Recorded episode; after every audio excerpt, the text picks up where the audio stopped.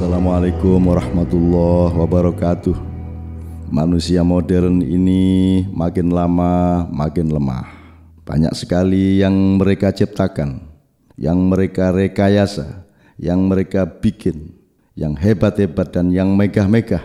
Tapi hasil yang paling nyata dari itu semua adalah membuat manusia modern menjadi semakin lemah segala hasil teknologi yang memang tujuannya adalah untuk memudahkan hidup manusia, ternyata hasilnya yang paling terasa adalah membuat manusia itu tidak memiliki ketangguhan untuk menghadapi kesulitan.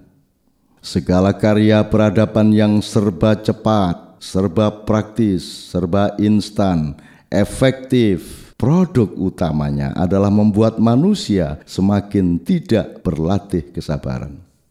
Manusia modern sangat sombong dengan keyakinan bahwa kemajuan adalah peradaban otak, adapun yang kuno adalah peradaban otot. Maka hasilnya sangat nyata bahwa otak mereka ternyata tidak benar-benar berkembang fungsinya karena sudah digantikan oleh mesin dan teknologi, padahal pada saat yang sama ototnya juga semakin loyo.